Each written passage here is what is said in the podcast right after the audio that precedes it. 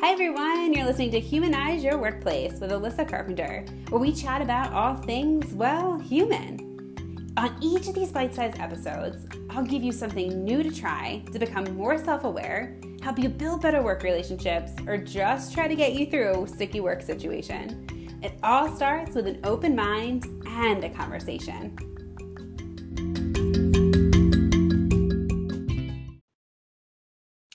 Hi, everyone, and welcome to Humanize Your Workplace podcast. This week, I'm really excited. Ken Dunek is here to talk with us about some really cool stuff. He's actually the publisher and CEO of Jersey Man and Philly Man magazine, and the CEO of US Man, USA Man Franchising.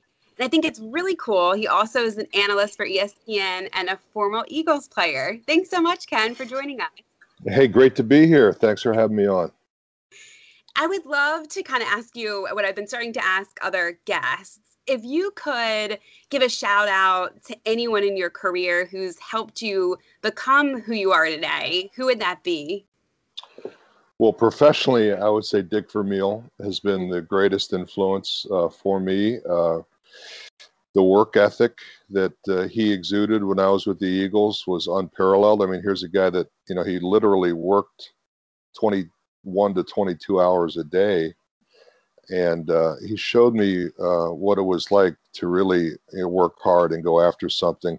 I, I, would say uh, Coach Vermeil and my father were the two greatest influences on my life, uh, male influences. But uh, he was the, professionally, I would say I learned more from him than anybody else. Oh, that's and not many people can have actually met him, or that's just incredible for him to have yeah. been a mentor and just an incredible person. Yeah, the nice thing about it is I, have stayed in touch with him over the years. You know, he's got a, a, wine business, Vermeil Wines, and he'll come to the Jersey Man, Philly Man events and pour some wine and meet people. And, and you know, he does it for me. He, he lives all the way out in Phoenixville, and it's about an hour and a half drive with traffic to our locations. And, uh, he does it and he's he loves it. And it's not a young man anymore. He's 80, I think he's 83 years old, but uh, wow. because I was one of his ex players and we were fortunate enough to go to the Super Bowl, he's he's kept me in uh, good standing and uh, consider him a great friend.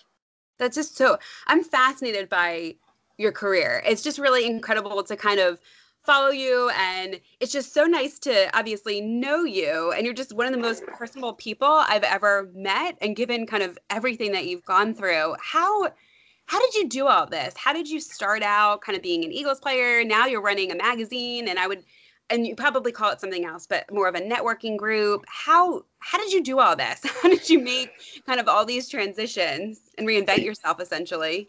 Well, that is a great question, and my answer is probably going to take up most of our time here. I can tell you that nothing really has been by design. So I'll skip back to my athletic career. I was a, a, basketball player in high school. I didn't play high school football, and I got a scholarship to Memphis State University, and I was actually throwing the football outside the athletic dorm one afternoon, and the tight ends coach for the football team saw me, and he asked me to come over to the football office and he wanted to talk to me, and I pretty much knew he was going to ask me to try out for the team. But I had really never played high school football. But I always, in the back of my mind, I thought I would be good at it.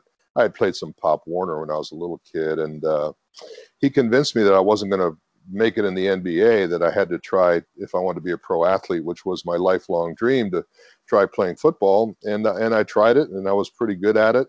I got a free agent offer from three teams coming out of college, and I chose the Eagles. And in 1980, um, uh, both of the starting tight ends got hurt in preseason. Keith Krepfle and John Spagnola uh, got hurt. So I got to start a couple preseason games, and I played well enough for them to keep me on the roster. And that was the year they went to the Super Bowl. So I'd like to say like this football thing was really planned out, and I trained for it. I really didn't. I I, I kind of fell into it. Now, you know, I, I, will take some credit for working hard and taking some hits and, you know, having to learn on the fly. I, I did take a lot of physical punishment, but um, I, I love the game. I, love playing it. I got out relatively healthy, uh, retired when I was 30 and uh, made some money and won some championships and got a few rings out of the deal. So, uh, transitioning from from football to private business was very difficult because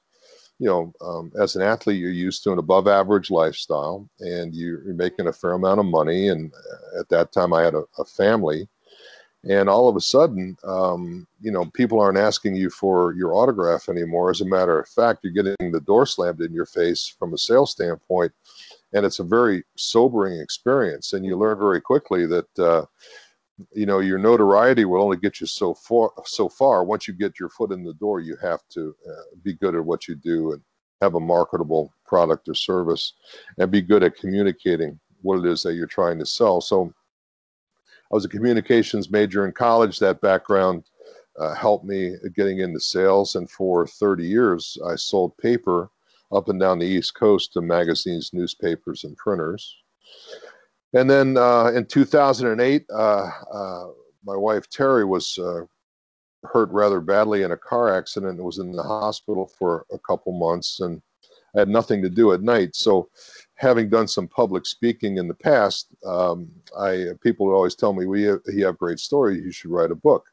So late at night, I sat there by myself and wrote a book, and uh, never done it before. Uh, again, not by design, just kind of ignorance on fire and and once the manuscript was done it was a bunch of short stories about a lot of the famous people that i've met like mike tyson and julius erving and people like that and uh, a publisher bought bought it and published it and then a local reporter for a magazine read the book and liked it and approached me about doing uh, a men's magazine so I get credit for being this genius that started Jersey Man and Philly Man. It really wasn't even my idea.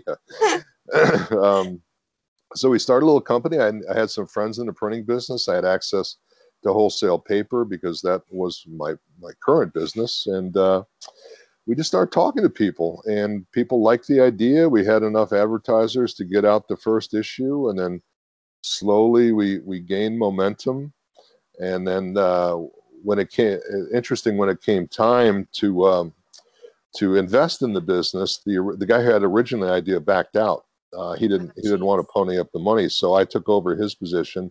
We subsequently found another investor, and then uh, Jersey Man was born. We did that for three years, and then we launched Philly Man. Uh, I think three or four years later, and now we have what I think is a, a very upscale men's magazine on both sides of the river, backed up by our Legacy Club and Chairman's Club, which are um, uh, business networking uh, groups that meet, and there those are uh, you're a member, and we're we're so proud of that.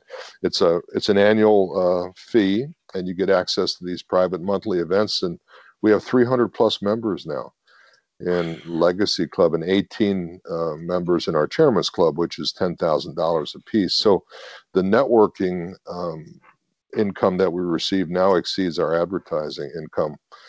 Uh, we're committed to the magazine. As a matter of fact, we just put out our July issue with uh, Bernard Hopkins, the boxer, on the cover. We're pretty proud of that, and we're um, and and we just launched USA Man franchising when Boston Man is now on the scene, and we've been up there a few times helping that group get started. So we're you know we're we're proud of what we accomplished, but you know, as I tell my staff all the time, we're going to work like we're broke because that's that's where the magic happens. And if you love what you're doing, it's really not work. And a lot of good things have happened for us um, in the last few years, and we we plan on continuing.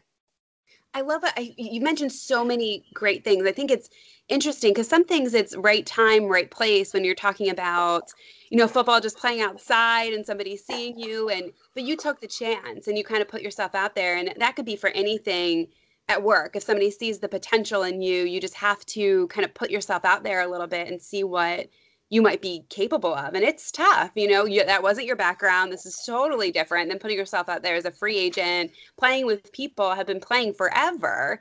Um, you know, that's that's gotta have been tough, but I think it's a great lesson to share with people in any well, aspect of their life. I agree with you. I mean, um, you know, my friends thought I was crazy. Number one, to try to play uh, major college football, and we played a big time schedule. We played Florida State and Texas A&M, and we played some some really good teams. And they thought I was going to get killed, but I, I, felt compelled to try. I thought I had a chance to be good, and I knew I was it was a risk, but you know I, I just felt like I wouldn't feel good about myself unless I made the effort to try. And then, you know, I didn't get drafted out of college because I didn't have enough of a resume. But the Eagles, uh, Saints, and Rams actually offered me a contract now, interestingly, I chose the Eagles because I thought it would look better to be cut from the best team, and that people laugh at that. But uh, I didn't think I had much of a chance of making it. But I thought maybe if the Eagles cut me, who were a very good team at that time, a team like the Saints might pick me up. If I go to the Saints, who are the worst team in the league, and I get cut by them, I, I, my career was over before I got started. So, um, but I chose the Eagles, and the training camp was really hard. I mean, I lost 24 pounds my rookie year in training camp I was, you know, I was a number, not a name. People didn't know who I was. And then I had some success in those first two preseason games and, and, and kind of, you know, made a name for myself within the team. And then subsequently, you know, was able to, to play uh, six seasons of professional football. Uh, out of you know really was was kind of a lark so but you're right i think that the, and and the magazine the same way i mean we we launched the magazine December of 2010, and it was a terrible time. I mean, the economy was still bad. Banks had changed their the way they operate. They weren't loaning uh, uh, money on ideas anymore, so we had to put our houses on the line. And then people were bailing out of the publishing industry, and we're getting into it. But you know, we always had a game plan that we we're going to be a magazine. We're going to have these business networks, and we just went about day by day about uh, sharing the news about what we were trying to do and people, you know, a lot of people bought into it, and we're and we're very proud of that. So you do have to risk being foolish in order to be successful. There's no question about it. And what about kind of relationship building? Because you even touched upon that too when you left, right? So it's at first, you know, you're signing people's autograph, you're signing your autograph for other people, and then all of a sudden it's who cares? You're an Eagles player. You want to do what? Like, how can, and your whole kind of business model is also built on relationship building. When I met you the first time, I'm like, you're so personable and real, and it's kind of incredible. How how can somebody even like in any type of work they do, regardless of the business, build a network, build relationships? What can what are some strategies that you've used to do that in your work? I think if you're sincere about wanting to if wanting to help people, but so you, when you share the story about who you are and what you do, the uh, person on the other side has to see the benefit for them. Otherwise they're they're not going to be interested right? right.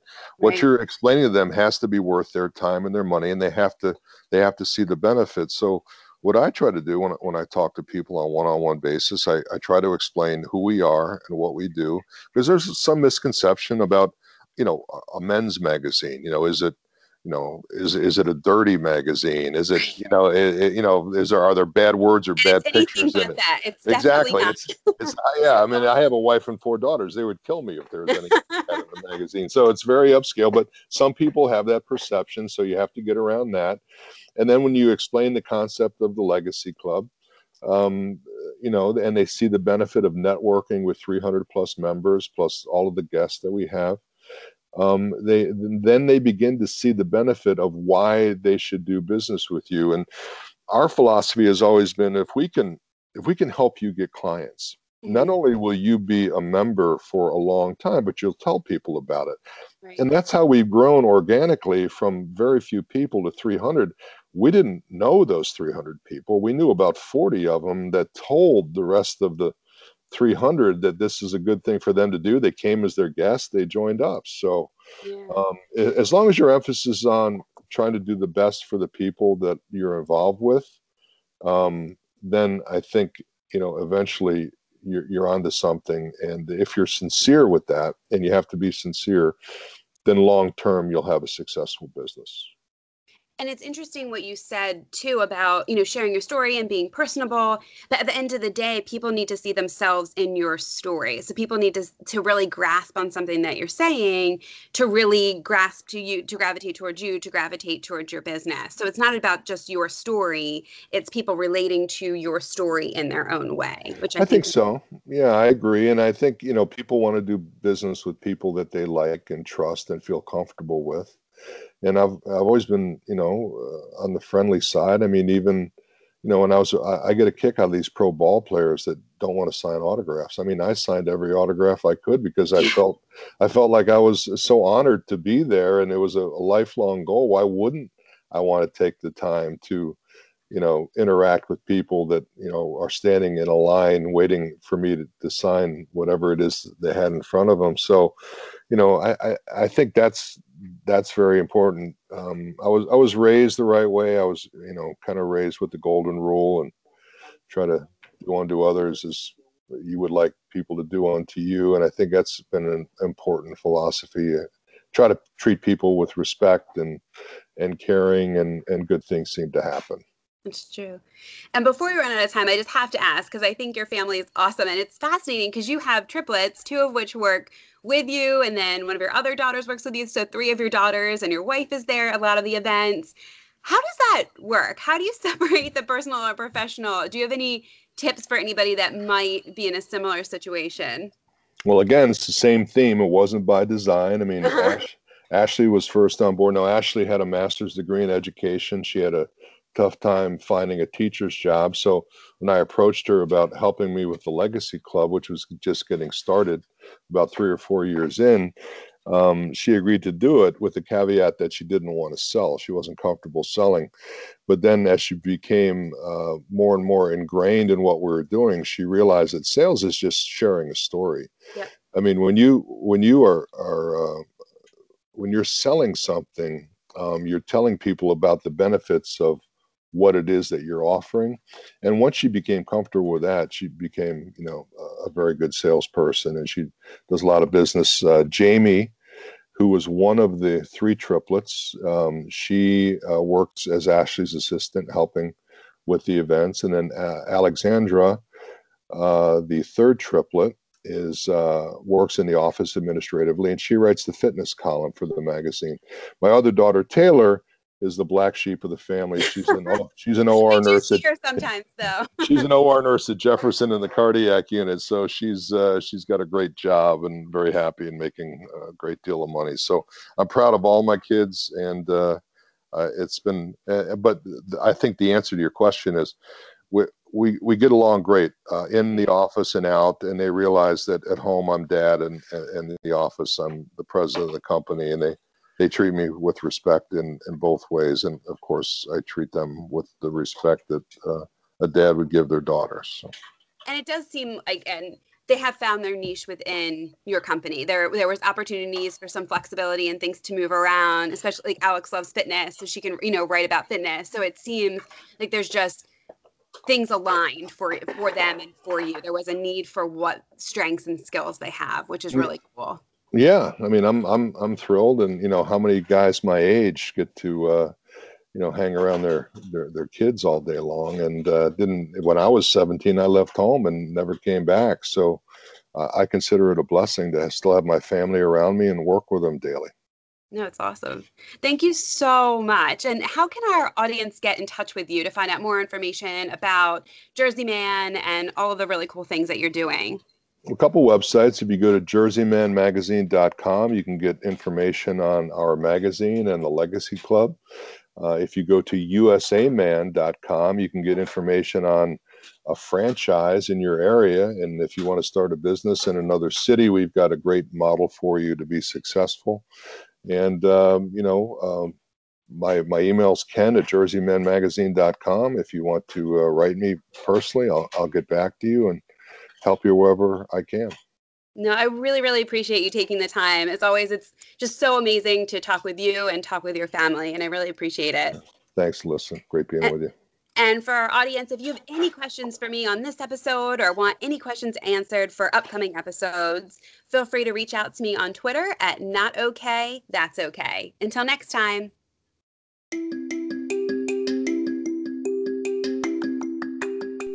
Thanks again for listening. But did you know that you can leave me a voice message to answer any questions on an upcoming episode? Just go into the show notes and the link will be there at the bottom for you to send me that message. Have a great day.